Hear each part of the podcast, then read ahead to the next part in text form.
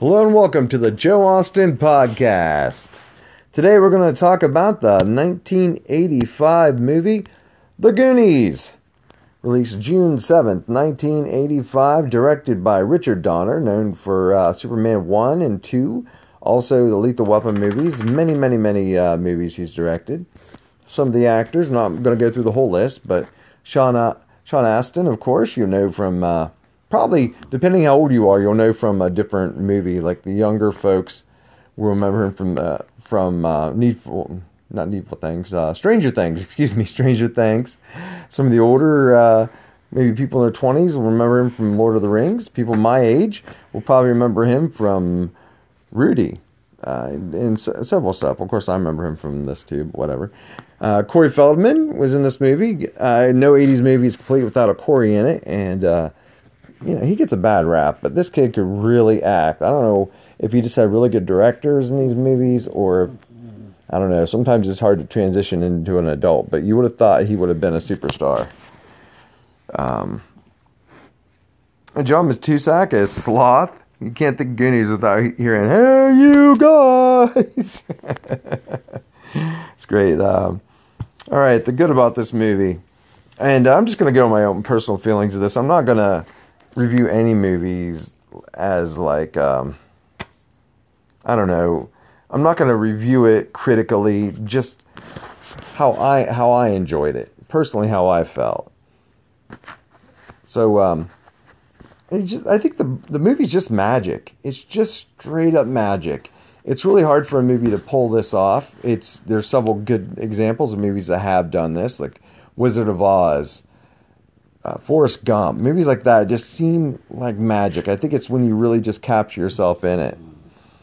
I read the book in junior high, uh, probably about time. I'd be, well, actually, um, soon after it came out, I, I, realized later that it was an adaptation of the movie script. It wasn't a pre-existing book, and I've I've always liked reading the pre-existing books better. But the cool thing about it was there were some deleted scenes that were in the book that weren't in the movie, so that was interesting.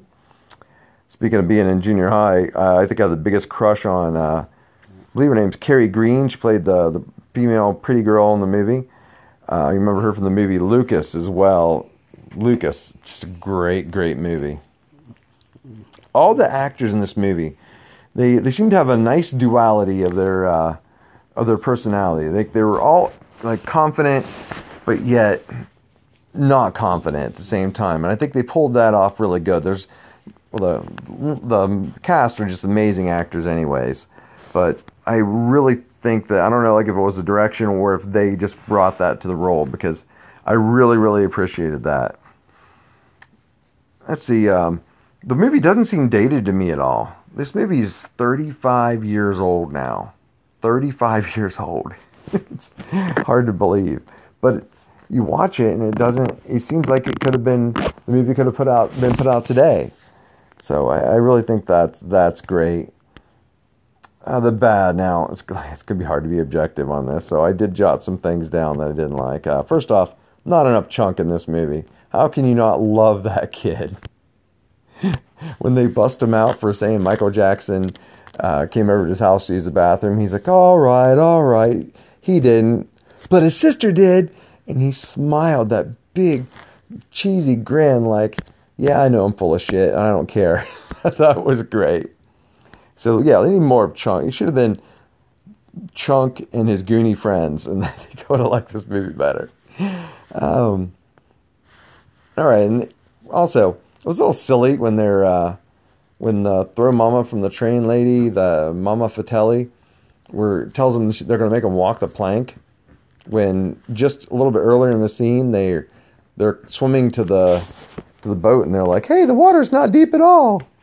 And, you know, unless they are worried about jumping in the water and breaking their leg or something, or they dive in and hit the bottom of the of the cave or whatever. But I don't know. I think they just they missed that on that.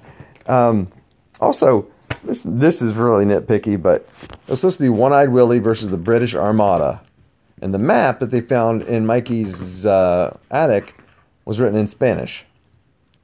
All right, first off, Spain had the Armada. Britain's navy was never called the Armada. Se- second of all, where does that where does where does the Spanish part fit into this? Because it's not one-eyed Juan. I mean, Willie isn't a, a, a, like a Spanish name or anything.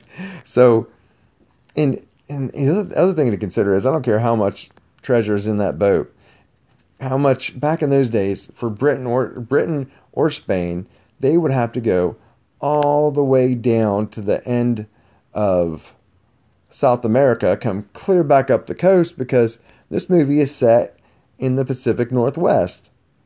It's it's Oregon, Astoria, or something like that. So, eh, whatever. That's just being nitpicky, but whatever.